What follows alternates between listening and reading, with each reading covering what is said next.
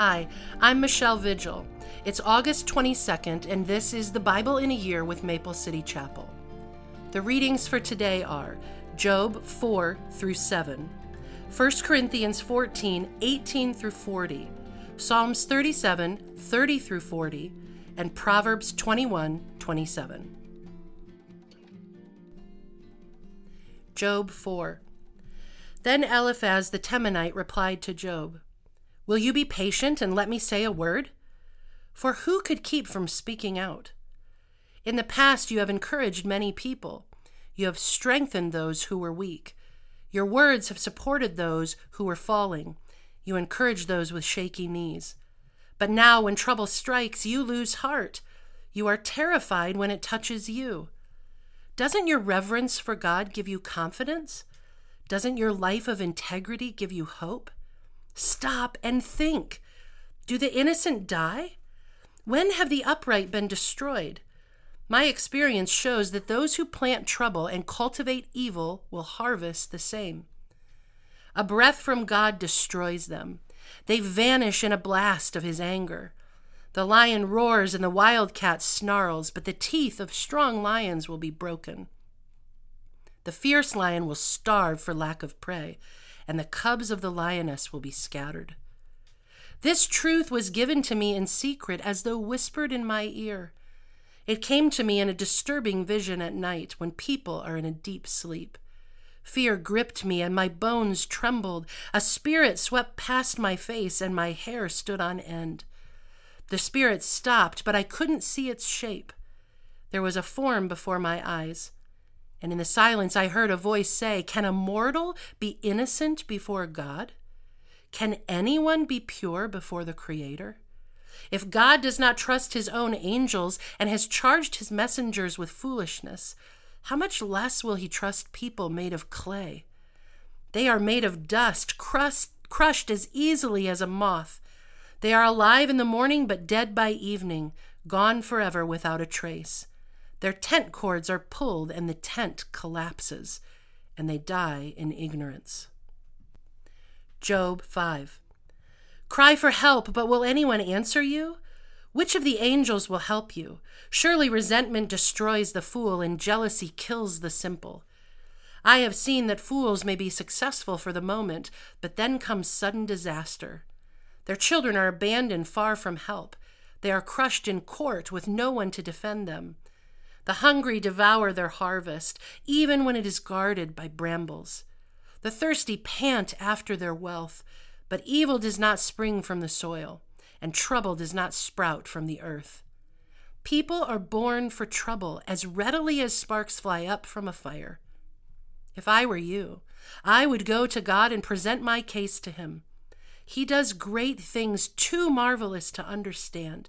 He performs countless miracles. He gives rain for the earth and water for the fields. He gives prosperity to the poor and protects those who suffer. He frustrates the plans of schemers, so the work of their hands will not succeed. He traps the wise in their own cleverness, so their cunning schemes are thwarted. They find it is dark in the daytime, and they grope at noon as if it were at night. He rescues the poor from the cutting words of the strong, and rescues them from the clutches of the powerful. And so at last the poor have hope, and the snapping jaws of the wicked are shut.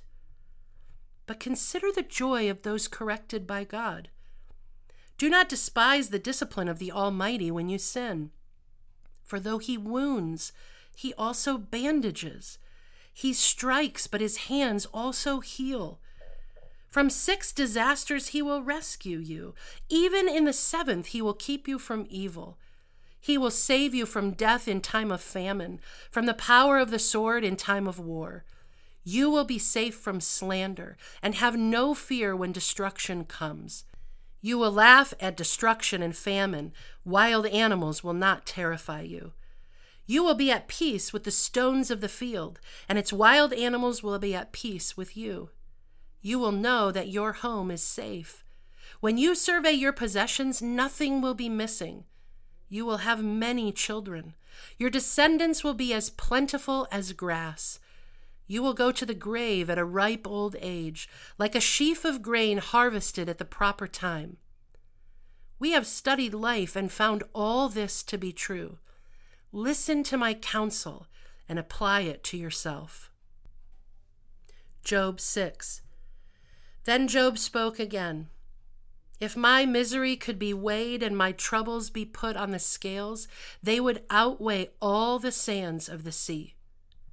That is why I spoke impulsively. For the Almighty has struck me down with his arrows.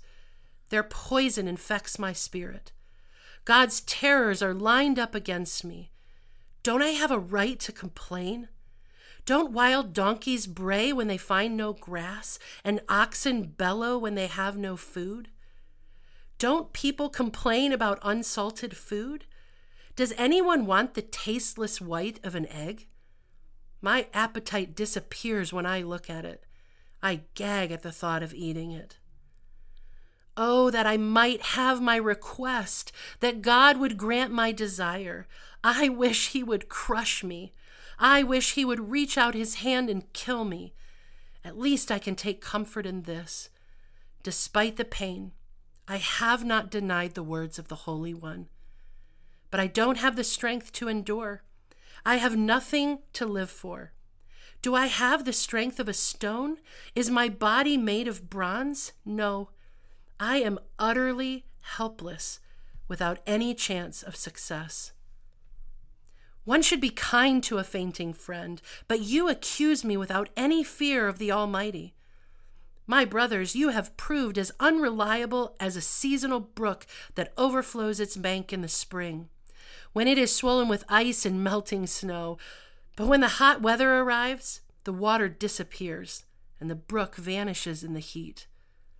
The caravans turn aside to be refreshed, but there is nothing to drink, so they die. The caravans from Tema search for this water. The travelers from Sheba hope to find it. They count on it, but are disappointed. When they arrive, their hopes are dashed.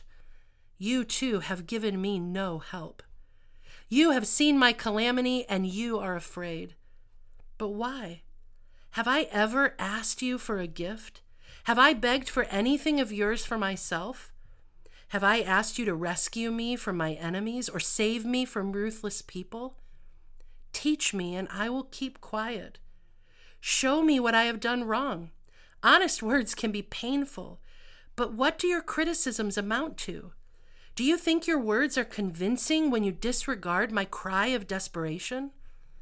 You would even send an orphan into slavery or sell a friend. Look at me. Would I lie to your face? Stop assuming my guilt, for I have done no wrong. Do you think I am lying? Don't I know the difference between right and wrong? Job 7.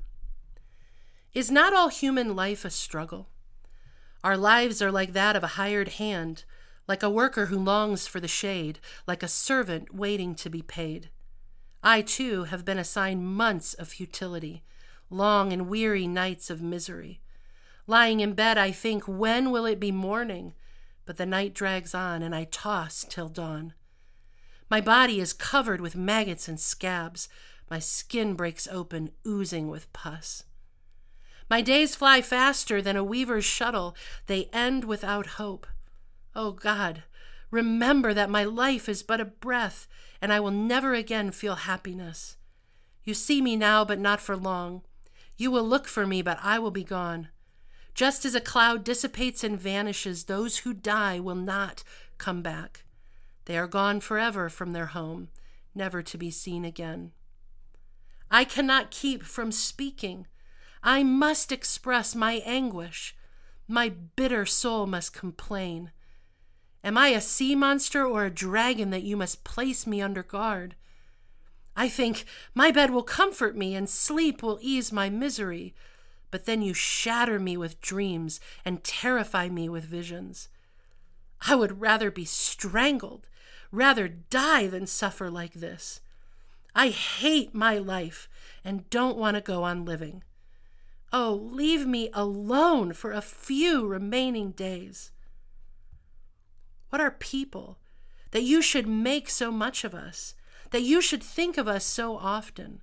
For you examine us every morning and test us every moment. Why won't you leave me alone, at least long enough for me to swallow? If I have sinned, what have I done to you? O watcher of all humanity, why make me your target? Am I a burden to you? Why not just forgive my sin and take away my guilt? For soon I will lie down in the dust and die. When you look for me, I will be gone. 1 Corinthians 14 18 through 40. I thank God that I speak in tongues more than any of you. But in a church meeting, I would rather speak five understandable words to help others than 10,000 words in an unknown language. Dear brothers and sisters, don't be childish in your understanding of these things. Be innocent as babies when it comes to evil, but be mature in understanding matters of this kind. It is written in the Scriptures I will speak to my own people through strange languages and through the lips of foreigners, but even then they will not listen to me, says the Lord. So you see that speaking in tongues is a sign not for believers, but for unbelievers. Prophecy, however, is for the benefit of believers, not unbelievers. Even so, if unbelievers or people who don't understand these things come into your church meeting and hear everyone speaking in an unknown language, they will think you are crazy. But if all of you are prophesying, and unbelievers or people who don't understand these things come into your meeting, they will be convicted of sin and judged by what you say. As they listen, their secret thoughts will be exposed, and they will fall to their knees and worship God, declaring, God is truly here among you. Well, my brothers and sisters, let's summarize. When you meet together, one will sing, another will teach, another will tell some special revelation God has given, one will speak in tongues, and another will interpret what is said. But everything that is done must strengthen all of you. No more than two or three should speak in tongues. They must speak one at a time, and someone must interpret what they say. But if no one is present who can interpret, they must be silent in your church meeting and speak in tongues to God privately. Let two or three people prophesy, and let the others evaluate what is said. But if someone is prophesying and another person receives a revelation from the Lord, the one who is speaking must stop. In this way, all who prophesy will have a turn to speak, one after the other, so that everyone will learn and be encouraged. Remember that people who prophesy are in control of their spirit and can take turns. For God is not a God of disorder, but of peace, as in all the meetings of God's holy people. Women should be silent during the church meetings. It's not proper for them to speak. They should be submissive, just as the law says. If they have any questions, they, should, they should ask their husbands at home, for it is improper for women to speak in church meetings. Or do you think God's word originated with you, Corinthians? Are you the only ones to whom it was given? If you claim to be a prophet and think you are spiritual, you should recognize that what I am saying is a command from the Lord Himself. But if you do not recognize this, you yourself will not be recognized. So, my dear brothers and sisters, be eager to prophesy, and don't forbid speaking in tongues, but be sure that everything is done properly and in order. Psalm 37 30 through 40. The godly offer good counsel, they teach right from wrong. They have made God's law their own, so they will never slip from his path. The wicked wait in ambush for the godly, looking for an excuse to kill them. But the Lord will not let the wicked succeed, or let the godly be condemned when they are put on trial. Put your hope in the Lord. Travel steadily along his path. He will honor you by giving you the land. You will see the wicked destroyed. I have seen wicked and ruthless people flourishing like a tree in its native soil. But when I looked again, they were gone. Though I searched for them, I could not find them. Look at those who are honest and good, For a wonderful future awaits those who love peace, but the rebellious will be destroyed. They have no future. The Lord rescues the godly. He is their fortress in times of trouble. The Lord helps them, rescuing them from the wicked. He saves them, and they find shelter in him. Proverbs 21 27. The sacrifice of an evil person is detestable, especially when it is offered with wrong motives.